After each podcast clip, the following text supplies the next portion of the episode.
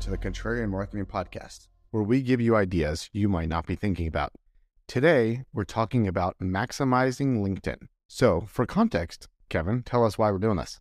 Yes. So, one reason is because one of our listeners and readers, going by the name of Arturs, requested that in the Substack chat. So, if you have the Substack app, you can chat with us, engage with us.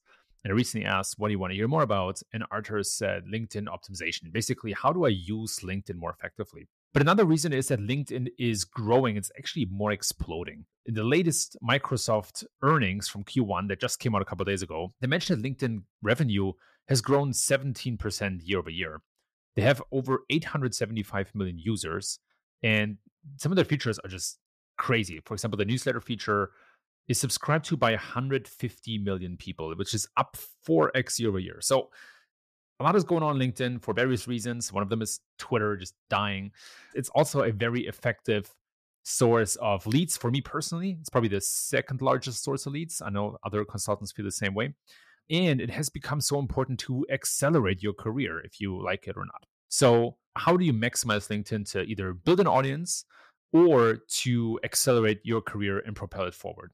That's great. And Kevin, just to, for background for all of our listeners, we did another episode on LinkedIn where we talked about whether LinkedIn, like they're dipping deeper into, let's call it social media or Facebook territory. And we talked about whether that's a good thing or a bad thing. And I think that's a, a big reason for their rise into 875 million users. I knew for historically, LinkedIn has always sort of stagnated. They were mostly in the US, they grew a little bit in Europe, they really struggled in Asia I remember this is probably a long time ago. They struggled a lot in Japan where when you get a job, you stay at your job for life. And LinkedIn was viewed as a resume platform. So you don't need to use a resume platform if you're never going to get another job. And if you used it, that meant you were looking for another job, which wasn't culturally appropriate. So then it was assumed that you were not being culturally appropriate. So LinkedIn has done a fantastic job of becoming this social media network, growing the usage. Now people are using it even when they're not looking for another job. People are spending so much time on it. I mean, I personally probably spend more time on LinkedIn than almost any other social network, for sure, any other social network, but more than almost any other app on my phone. So that's the reason for their incredible growth. But we do have that uh, other episode where we talked about whether it's good or not that they're doing that because there is a hard cap where, you know, and again, we talked about those things like when you engage people with memes all day and you just become like, I don't know, business Facebook, and then people have political fights on it, and then you have divisions is this still the place where you're going to go and get business? Absolutely. And of course, we're going to link in the show notes to that other episode. Thanks for reminding me on this one. One of the first things that I wanted to, to talk about is should you use LinkedIn as a funnel or should you go all in? So, what I mean is, when you use LinkedIn as a funnel, you basically try to get a lot of followers and attention, but ultimately bring people to your email newsletter, website, or whatever else you have, right? So, you, you use it as a starting point. The other option is to go all in on LinkedIn and really just focus on LinkedIn. And the benefit of that is you probably gain traction and build your following much, much faster than when you also have to spend time on other platforms and other content you create. So, what's your take? Do you use LinkedIn as a funnel or do you go all in? Yeah, so I, I love this way of framing it. And, you know, part of this discussion is there a point, right? Is there a point in spending time on LinkedIn? Like I've tried to convince some people that they need to spend time on LinkedIn. And they're like, why? My audience isn't there. Why do I need to waste time there? And I, I think that's the really important question that anyone needs to ask themselves about any activity they do, unless you just want to watch TikTok videos all day and that's what you want to do. But like, is there a purpose? Is there a broader, higher purpose for what you're doing? So if you're in a an industry where your buyers and your audience is not on LinkedIn, LinkedIn might be entertaining for you, but do you need to spend a lot of time there? But if you're in an industry where your audience is 100% on LinkedIn, like let's say, you know, this doesn't apply to consultants and to business owners, but this applies to anybody.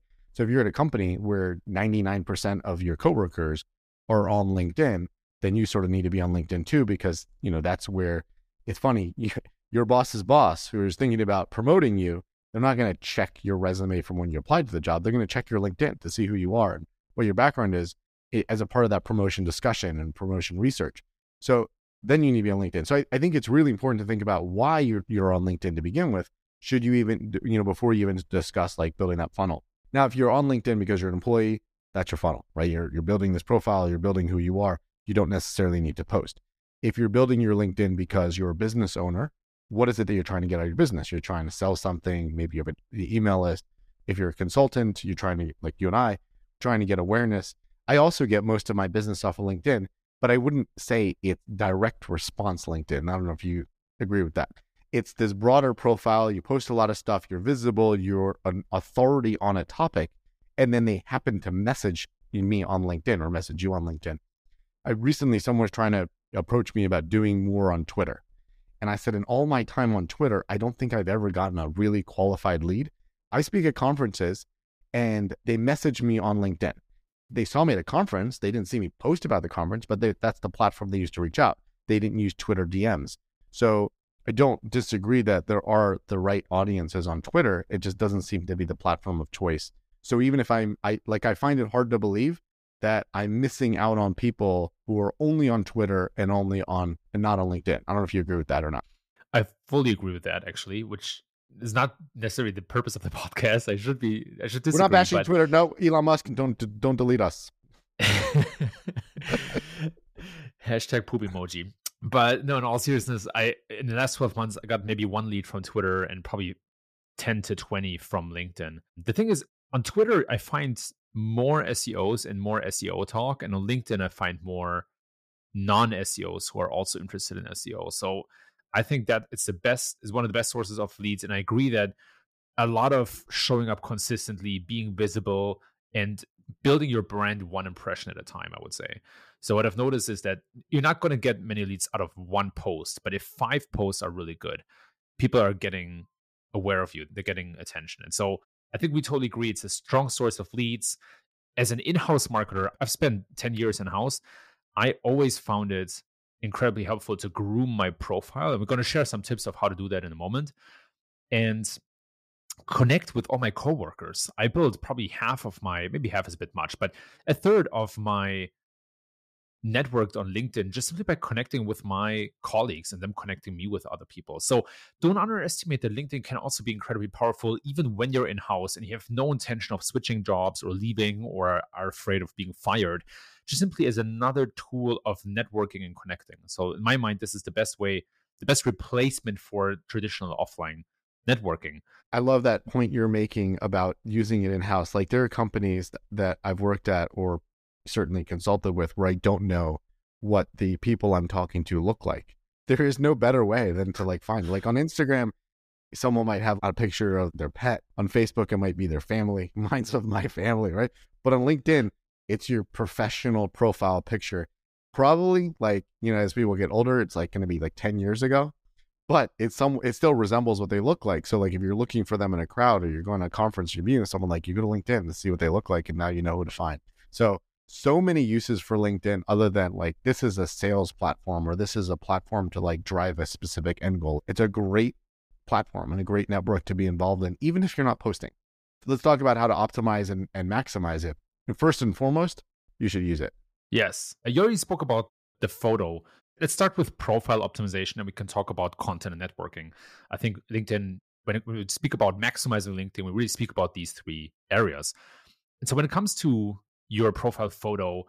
I spent $500 for my first LinkedIn photo, which was very poignant, you know, very aggressive, but stood out, very recognizable. I used that for probably, I don't know, six, seven, eight years consistently across all of my platforms and profiles. And recently, I think about a year ago, I spent another $500 on an updated photo. So you might not have to spend $500, but you want to take a crisp photo that that fits into who you are. Uh, I see a lot of people who use just some random picture that I took on a vacation with an iPhone. And like, at least if the iPhone is not the problem, right? But like, take it with intention. It does uh, also like, I don't think that photos with like suit and tie resonate that much anymore unless you're a banker or in a, like a lawyer in a very traditional work area. But most of the time, you probably want something that looks a bit more polished, that is taken semi professionally. At least use portrait mode on the iPhone and have a decent background and maybe don't wear suit and tie, especially if you're in tech or if you're in SEO. Be intentional about that. It pays to invest the time and the money in a really good photo. Same with the background banner. Don't just use the blanket stars background from LinkedIn. Use Canva to create at least a somewhat professional background in 60 seconds. Invest that minimum time to have a good looking background profile. At least use a completely black background. in worst case, yep. in case of doubt, keep it simple. Totally agree with that. I think you can go even better with your background. On my background, I use my book. So that's something I want to promote. It's an image of my book because that's a better way of like, hey, this is just the random thing you might or might not notice.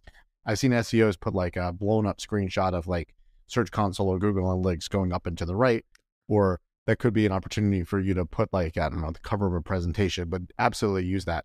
And agree with you on the, the profile picture. I think in today's day and age where everyone's got thousands, tens of thousands of pictures on their phone, having a profile picture where like your hand is on someone else's shoulder is just absolutely unacceptable. Absolutely. Don't do that. Don't do that. Here's another thing you should not do. And this might be a bit more contrarian. You find a lot of advice of stuffing your profile headline with all sorts of keywords. And the profile headline is what appears below or next to your name. And so some people they will put in SEO, search engine optimization, PPC, analytics, investor, Bitcoin, crypto. And don't do that. That is a red flag to me. I would keep it super simple. In my profile headline, I have growth advisor, pipe, X Shopify, G2, and Atlassian. So growth advisor, first of all, it's not growth consultant, growth advisor. So it sounds a bit more premium. And then X Shopify G2 and Atlassian, that's just pure credibility, right? I want people to know that I've spent many years having a successful uh, corporate in-house career, right? And I've been at impactful companies. And so one to two, maybe three pointers of who you are and what you do is absolutely enough. I wouldn't use any hashtags in your profile and I wouldn't overstuff it with weird keywords bring it to the point and I would try to make it somewhat interesting, right? Instead of growth consultant or just consultant, growth advisor. People can place that somehow, but that seems to be something that stands out a little bit. All right, let's contrarian it. So I totally disagree with you doing your X's in there. I, I like that you're doing growth advisor, that it says who you are. I've actually reordered mine. Now I start with author of product led SEO because that gives me that credibility before I say growth advisor. I still think people don't know what growth advisor is. Every once in a while, someone reaches out and says, hey, by any chance, are you a consultant? Would you be open to a consulting project? So not sure what they think I do. So it's not coming across clear. I disagree with the X's now because I think what is it that people are finding you for? And what do you want to present yourself as? Instead of saying that you're an X of wherever you are, say you have a decade plus or however many years you have of leading SEO at prestigious companies and Shopify's public. So you could say like public companies, something like that. The X's, it almost makes it look like you're hanging on to your past. And I see a lot of people doing that now with like X Facebook and X Google. I think that shows up. If I'm specifically looking to hire an X Facebook, I'm going onto LinkedIn and using advanced search and saying, I want someone that was at Facebook, right? You could say not currently at Facebook. That's an option. So the Facebook experience, and you can look for specifics. I think when you put that in your headline and, or sorry, what, what's that piece called? The headline, right? Profile headline, yep. Profile headline. When you put that in your headline, I think that you're showing up a different way. You're showing up and saying, I'm hanging on to my exes. You should trust me because who my exes are. So I disagree with there. I think the thing that you really have to think about in your profile headline is what's your elevator pitch? Like you literally you're standing in an elevator and you're like, hey, who's Kevin? You don't want to be like, did you hear who my exes were? So like that's where I, I think you want to be like, no, no, this is who I am today. I'm Kevin Indig. I'm a growth advisor. I write the growth memo.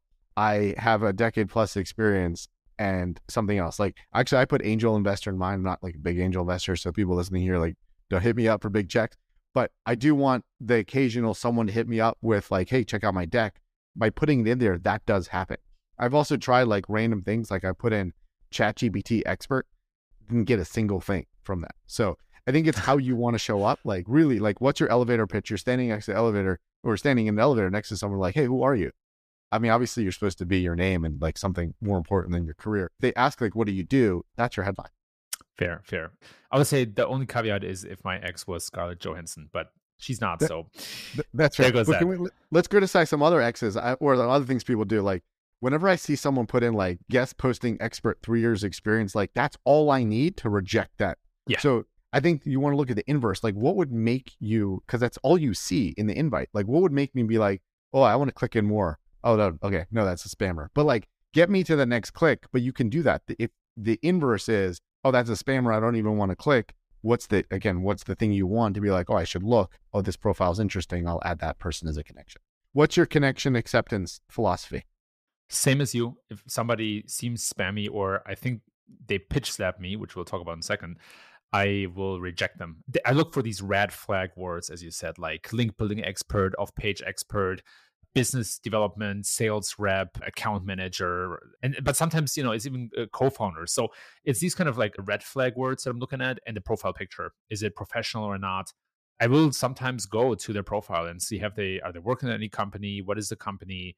Or are these like are they completely like have they been self-employed from scratch and as it, it, might sound discriminatory, but I get pitch slapped three to five times a day, even though I already filter out. So that's my acceptance philosophy. Yeah. What do you do when people, so let's talk about pitch slapping. What do you do when they respond to you? Because I've started something new. I sell them back. So someone will say, I have guest posts. And then um, I say, how much are you willing to pay? And they get very confused. Dude, you're, you have so much more patience than me. I it depends. Am... It depends. Or like I'll have people come and they say, want to sell me something, uh, and I'll be like, "Here's the link to the book. Let me know when you buy 10. they just get very confused. Did anybody ever buy from that? They cancel me as a connection. So like they save me the work. Good for you, man. I if somebody pitch slaps me, and pitch slapping, by the way, is you accept a connection and they immediately reach out with a pitch. If that happens, I will immediately remove the connection and I will block people. I'm, I'm, that annoyed by it right now. And maybe I have an anger management issue. Feel free to judge me here, but I hate it. I think it's the worst thing you can do for your brand and for your personal brand and for your company. And I'll never do business with you if that's what you're into. I'm also very sales averse in general. So don't take me as a benchmark here, but I hate cold outreach pitches on LinkedIn. All right. I'm going to say the wrong thing here, but I hate them too, but I respond. Like I I think I bought a decent amount of stuff off of it. If it's engaging, even if it's annoying, I'll give it a shot. Like people hit me on DMs and I've had Zoom calls. I've bought on occasion. So yes, it's annoying, but the right thing comes through. If you come to me like I have a list of 6,000 blog posts that you can guest post in, though, not a chance. But if you like, I have an interesting software, I know we don't know each other, I'll give it a shot and I've had numerous calls on it. I wish they were more upfront in their like LinkedIn connection request. Be like, hey, I'm adding you as a connection because I want to try to sell you some software. And then I'll click a link and be like, oh, it's legit software. I'll accept the connection. And I know that you're about to pitch me. But I don't like when they're like, oh, wow, this is a CEO. Look at all this credibility. And then they're like, hey, thanks for accepting the connection. Would you like a demo? What that means is all the pitch slappers go to Eli. He might take your call. I will just, yes. I'll just, and I will resell to Kevin because, because I'm nice. and then I'll blog Eli. Another thing we really need to talk about when it comes to profile optimization is your description. Description is super important. First of all, describe what you do, who you are, why you're interesting, background, spend some time. That's actually where I think keywords matter. I still wouldn't stuff it too much, but if you go to my LinkedIn profile, you actually see some keyword stuffing in the description, and I know that it works. So, you know, don't overdo it. Stuff responsibly. Typically, there's some sort of like a, a, user journey happening where when people see you on LinkedIn, they first see your profile picture, then your profile headline, and they get intrigued. They visit your profile and then they read your description. And that's where you can really rein them in. So make sure you have an interesting story to tell, capture their attention, give them an idea for like what to do next to either, you know, follow you, subscribe to your newsletter, go to your website, etc. So on the description, I, I think this is a good place to, like you said, keyword stuff. So best practices on resumes are, you know, put action things and explain and all that. I think LinkedIn is where people spend more time than a resume. So so when I've received a resume, I'll skim it real quick and throw it out if I don't like it. But if I decide I like someone, so then I put them in the interview stack and you know, larger companies, you have people helping you out with this. So you pass it on to a recruiter. And you know, this advice obviously applies to people that are not consultants and are full time jobs and looking for full time jobs. So we pass it on to a recruiter, and then the recruiter schedules the interviews, and then they end up on your calendar. And, you know, maybe you do a little, little prep before the interview. I don't look at the resume again. I actually go to LinkedIn, and that's where I look in more detail. So the more someone has stuffed that, the more prep I'm now going to get. Because again, in link and on the resume, that's you're like, oh, I created a hundred million dollars, I built a channel, I managed 10 employees, all those kinds of things that got you to the level of like now you're getting interviewed. All those other things, you stuff it, you can have a really long paragraph. Again, LinkedIn, they shrink everything. They just show the, the job titles and then you can expand it. So that's where you can write like, I worked on this project, I went overseas, I spoke at 60 conferences, and all of that is really helpful prep to the interviewer, and that can come up in the interview. So it's not just keyword stuffing, and really fill that out and put all the important things in there.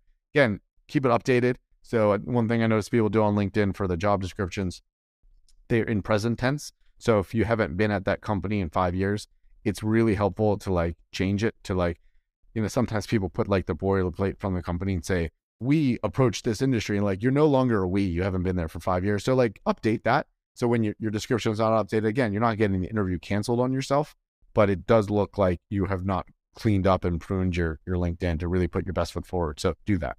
On the money, Eli, on the money. I think that's all we have for profile optimization. The, or maybe one last tip that I want to give is if you have the intention of building a following on LinkedIn, set your profile to creator mode. You might get preferred treatment for your post by LinkedIn. But even more important, the top CTA for your profile is to follow you instead of to connect with you. And that is a much, much lower bar for many people. And you don't have to accept them for them to see your posts. They can just simply follow you and see your stuff. So setting it to, to creator mode for me probably doubled the rate of followers and impressions that I got on LinkedIn. A hundred percent. Let's talk about content. So when you, when it comes to posting, there's a whole bunch of things to be aware of. One is the frequency. That should be about once a day. Some people do twice a day, even three times a day. But I noticed that I have one post a day where I get a lot of engagement. If I post shortly after, or even a bit longer after, I get less reach and less attention from LinkedIn. So once a day seems to be about the sweet spot. The more days in a row consecutively you post, the more engagement you seem to get. So I try to post roughly once a day. And sometimes I'll skip a day just to give people a break. So when I don't have something that I think is worth posting, I will not post. And sometimes a whole week goes by without me posting. And it can help to just, you know, get, give people a second to breathe. Uh, Eli, do you have a posting frequency strategy? It's a contrarian marketing podcast. I disagree with everything you just said. so there you go. I, I think the most important thing that anybody that wants to build a following needs to do, and we talked about why you might want to build a following. I don't think you should build a following just to build a following. There's no point in it. But if you decided you want to build a following and you want to grow your LinkedIn, then you need to really pay attention to this platform and test and figure out what works. So initially, I think the best advice would be to post once per day. And if you post it again, LinkedIn would step on you or the algo would step on you.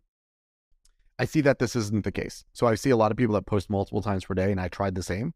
So what I do is sometimes I'll post up to three times per day because what happens is that if I have posted something and only gets 500 impressions, and then I post something again, I haven't pissed off the 40,000 followers I have. I've only maybe annoyed, if they notice again, those first 500 people. So I have another shot at this. And I don't think it's necessarily the case that the posts are stepping on each other.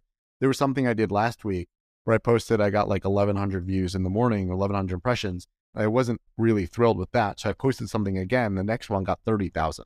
So you really have to test and see what's working for you. Again, I think this algo is very unique where so it will work for one person, it won't necessarily work for you. Work, you know, somebody will do something at one time. I don't know if we should talk about times because I don't think they really matter. Like sometimes I post at 7 a.m. Pacific, which is 10 a.m. Eastern, which is, I don't know, different times in Europe and it's middle of the night in Asia. It depends on your following. So the most important thing for really growing a post is that it gets very, very quick engagement. Like you get a quick like, you get a quick comment, you get a quick repost.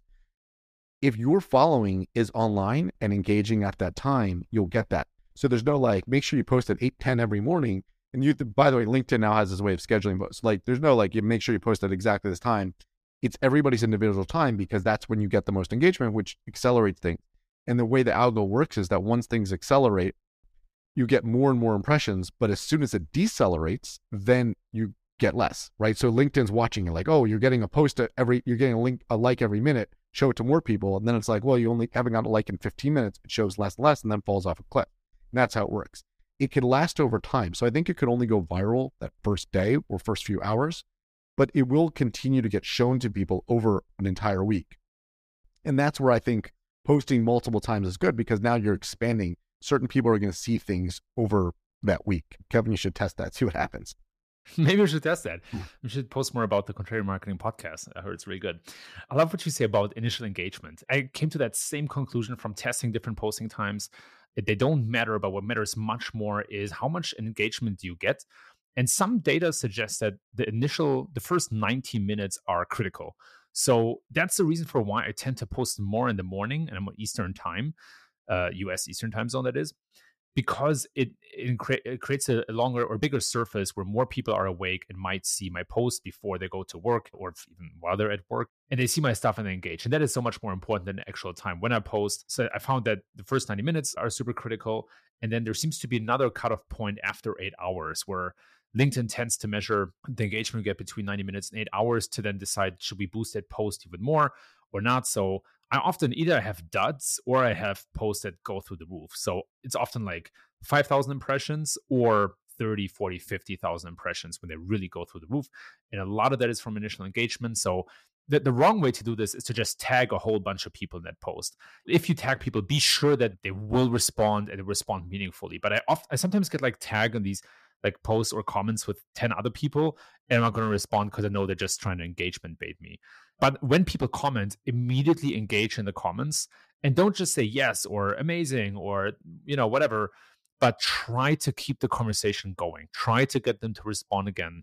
Sometimes like sometimes it really helps to ask a question in your post as well or finish with a question so that you get people to engage, but they will sniff out if you just try to bait them to engage which isn't necessarily a bad thing. So again, being contrarian here. So the real important thing on LinkedIn is conversations and engagement. So if you bait them, the algo doesn't recognize sentiment. So if you're willing to take the heat, then you can post something and get the engagement, and then you get a lot of like you get more visibility, and then you can parlay that visibility into more conversations, whatever you're trying to do. Again, you have to have a goal here. Like, are you trying to get newsletter subscribers, sell a software, sell your services, get another job. So you can engage people. You can say the most incredibly inflammatory and accusatory things, and people are going to engage and jump on you. And then your profile will actually grow because, again, LinkedIn doesn't look at sentiment. Like I, on occasion, I, will post things.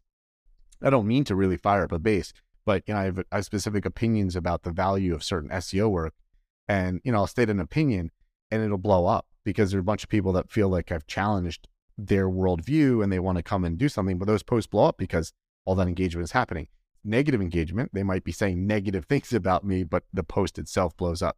You should comment. I mean, I don't really think that showing up and saying, oh, that's amazing, good job, is going to drive a lot of engagement. But I would say, again, contrarian view here, say there's a CEO you're following, and most CEOs, shout out to all the LinkedIn agencies out there that help people build their personal brands, most CEOs have no idea to do it. That's why all those agencies exist. So if you see a CEO post like, was really great to see all my my board today at our golfing event and all this stuff, and somehow that shows up in your feed, and there's no comments, and like all the golfing buddies are liking it. That's when you can go and put that stupid comment on, be like, "Hey, congrats, Bob! That was, uh, looks like a great event you had." No one else is going to engage in it. That's not going to get a ton of likes, but you know who's going to see that? That CEO is going to see that comment and be like, "Oh, there's that person." why are they commenting on my thing? Oh, well, they have this background. They could be my next, you know, head of finance. So there is a contrarian view on why you might want to write that stupid comment, but don't just like, oh, one, or one thing I do, again, this is stupid, but I like doing it. You know, when it's your birthday and random people message you on Facebook and you're like, wow, I got like 80 messages of like happy birthday. They're not meaningful. They're auto created by Facebook that just happy birthday and they get the balloons and all that stuff. But whenever I see someone on LinkedIn gets a new job, I write congrats because I'm not just trying to comment for the sake of commenting because I think it, it does make people feel good. Like when I'm in that position and someone says congrats, I'm like, I got 100 congrats on my new job. I feel good about it. So again, I'm not doing that just to create visibility. I actually want to share some of that good karma. 100% man i feel like we're you know we can there's so many more tips that we can share how about we just put all the other tips in our newsletter that you can subscribe to for free on substack or don't have to subscribe. You can just read the article if you want to. And then we're going to cut it a bit short. So, how about Eli? You and I, we both share one more tip, and then we're going to wrap it up. So, the tip that I want to share is not a tactic, but more of a strategic investment in yourself, and that is to learn how to copyright. I found that the best posts on LinkedIn, they all have a really strong copywriting structure. And the reason is that there's so much content out there that you need to capture people's attention. You can still provide meaty posts that are really informative and where people learn something, but you need to get them hooked first. You need to capture their attention. And that's why I think everybody should learn copywriting. There's some simple frameworks out there, like the problem agitation solution framework, which I use in all of my posts actually. And then there are some more advanced ones. And there are some great uh, product marketing or copywriting experts out there. At the end of the day, you want to invest the time to learn this. It's a skill and it increases not just your the attention you get on LinkedIn, but through email, communication with other people, basically so many things that you do. So there's my tip: learn copywriting. Eli, what do you got? You stole my tip. No, just kidding. I think that's the most important tip ever to really learn how to write. I've tried things on LinkedIn. I've done these things where you write one post and it doesn't go anywhere, but then you rewrite it and with better copy and it goes somewhere. And I've spent a lot of time trying to learn copywriting, but it's not my thing. But I do know that when there's better copy, it does engage people and it grabs your headline. My tip is you really have to give. Shout out to someone named Jake Ward. I've never met him in person, but been following him some time on LinkedIn. He provides incredibly valuable content. He does these document shares, which are great tips on how to do things.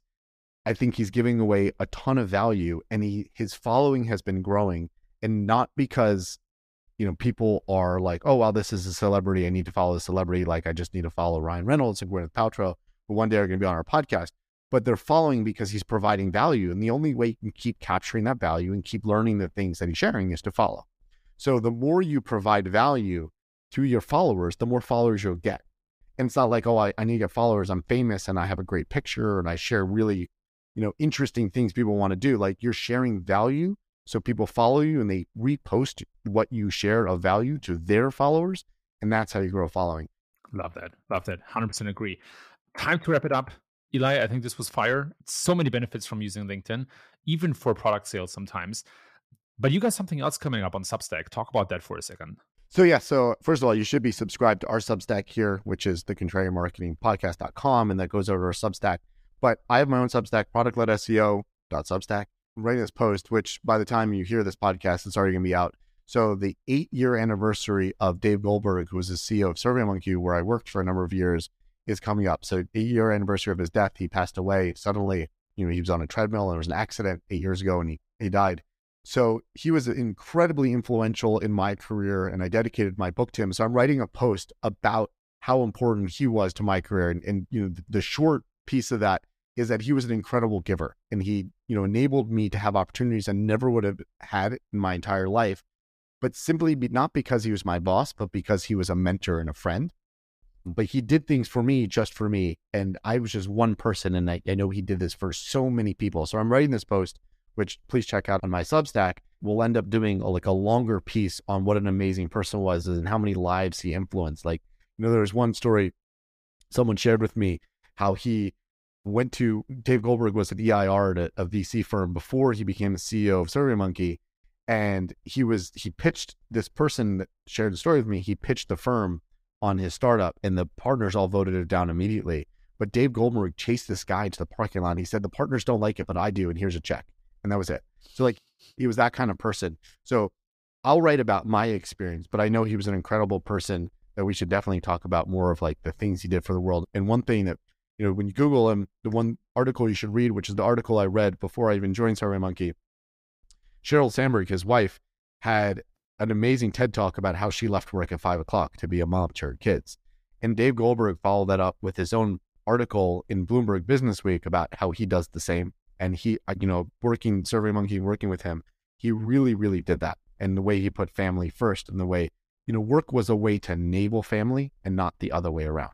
So, credible person. We'll do a deeper podcast, but when this comes out, my Substack will be there. Check out the article and let me know what you thought. And Kevin, this is this is a fire podcast. We should do more of this. We will, we will, and we'll rock more of that. Until then, Eli, thanks for talking. I'll talk to you next week. Thanks, Kevin. And now it's your turn. Head over to contrarianmarketingpodcast.com and subscribe to the free weekly newsletter to get a summary of today's episode, key takeaways, and community content. And while you're there, go to today's episode and leave your opinion in the comments. We'll feature the best thoughts in the newsletter and on the podcast. Also, if you like today's episode, please feel free to leave five stars on Spotify and Apple Podcasts or wherever you listen to podcasts. As always, thanks so much for tuning in and see you next week.